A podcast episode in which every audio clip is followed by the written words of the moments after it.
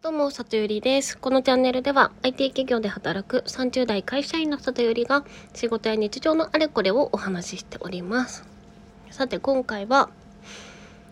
恩師のボスと対峙して参りますっていう話をしたいと思います。実はこれ撮ってるのが24日のえっ、と8時くらいなんですけど今から出かけて土日泊まりがけで登山してきます。あなんか声が裏返っちゃった。はい登山です。なんとね前日の22時に新宿で待ち合わせをしてそこから車で田舎に行ってどんな泊まりがけでね山登ってくるんですけどあのねその登山に誘ってくれたのが私の恩師なんです。で会うのね1年ぶりなんですね。でえっとねその恩師の話このラジオでもちょっとしたことあるんですけど私が前の会社ですごい大きなプロジェクトをやってた時にあの外部からコンサルタントとして入ってた方で、まあ、年齢は一回りくらい上であの単価、まあ、月単価数百万っていう超ハイパースーパーコンサルタントかつ経営者みたいな感じなんですよ。でそのまあ当時ボスって呼んでて、まあ、今もボスって呼んでるんですけど、まあ、ボスにあの古文のポジションのところに置いてもらって、まあ、運よくそのボスにねあのしこたまビジネスのあれやこれやを叩き込んでいただいたっていうのがありました。なのでその時から何年の付き合いだろうもう5年くらいかな。はい。でえっと張り付いてやってたのは2年くらいかな。はい。って感じです。でねあのそのボスにね実は前のね去年のまあ今くらいの時期にあのその大きなプロジェクトをやってた会社から離れたんですけどもう、ね、当時めちゃめちゃ転職を反対されたんですよ。でそれは、まあ、私のキャリア云々を考えていた方が絶対いいだろうっていう話ではあったんですけど私は私で、まあ、当時今考えるとあのちょっと甘かったなとは思うけれどもなんか私なりにこういうことを突き詰めたいから会社を変えるんですっていうのを、まあ、ボスに伝えたんだけども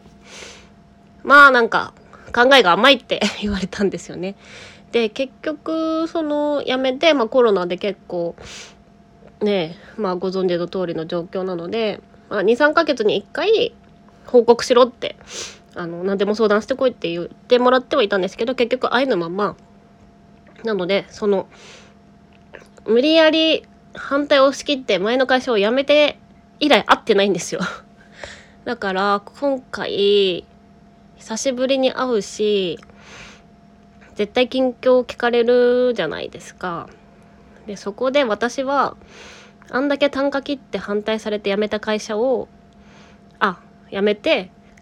新しく入った会社をまあ、すでにもう辞めててっていうか今月末で辞めてまた新しい会社に行くっていう話を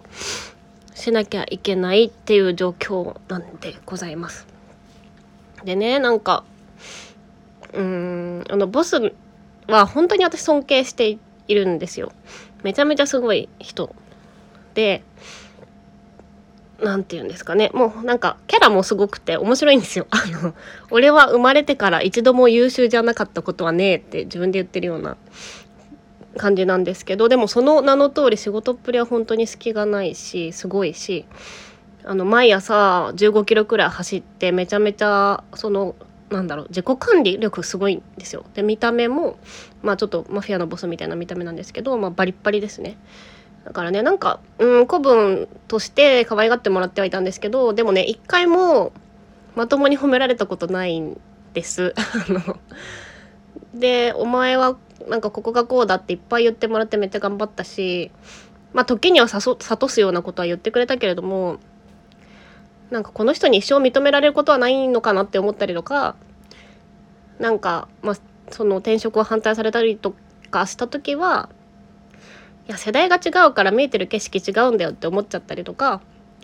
いやでもその一回りも上だけどめちゃめちゃ世の中の流れとかもちゃんと分かってる人なんですけどね。そのなんかこうなんだろうなこの感じその師匠と弟子ってこういう感情なんじゃないかなと思うんですけど、まあ、素直に褒められることは多分一生ないしでも信頼はしてて多分向こうも気にかけてはくれててでもこうなんか古文としてはちょっと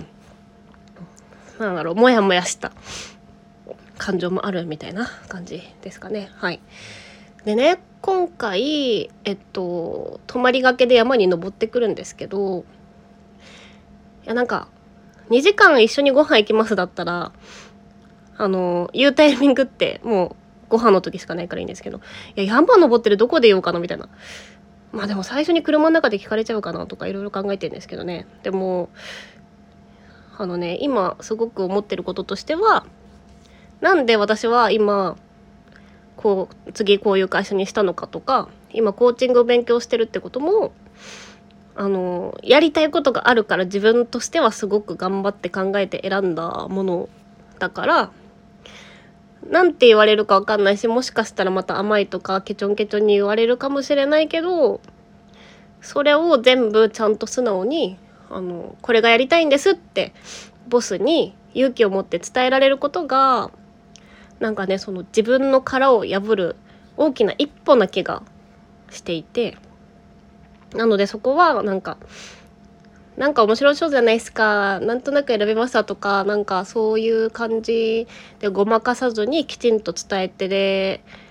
伝えてみるっていうのをやらねばっていうところで今決意を あのして、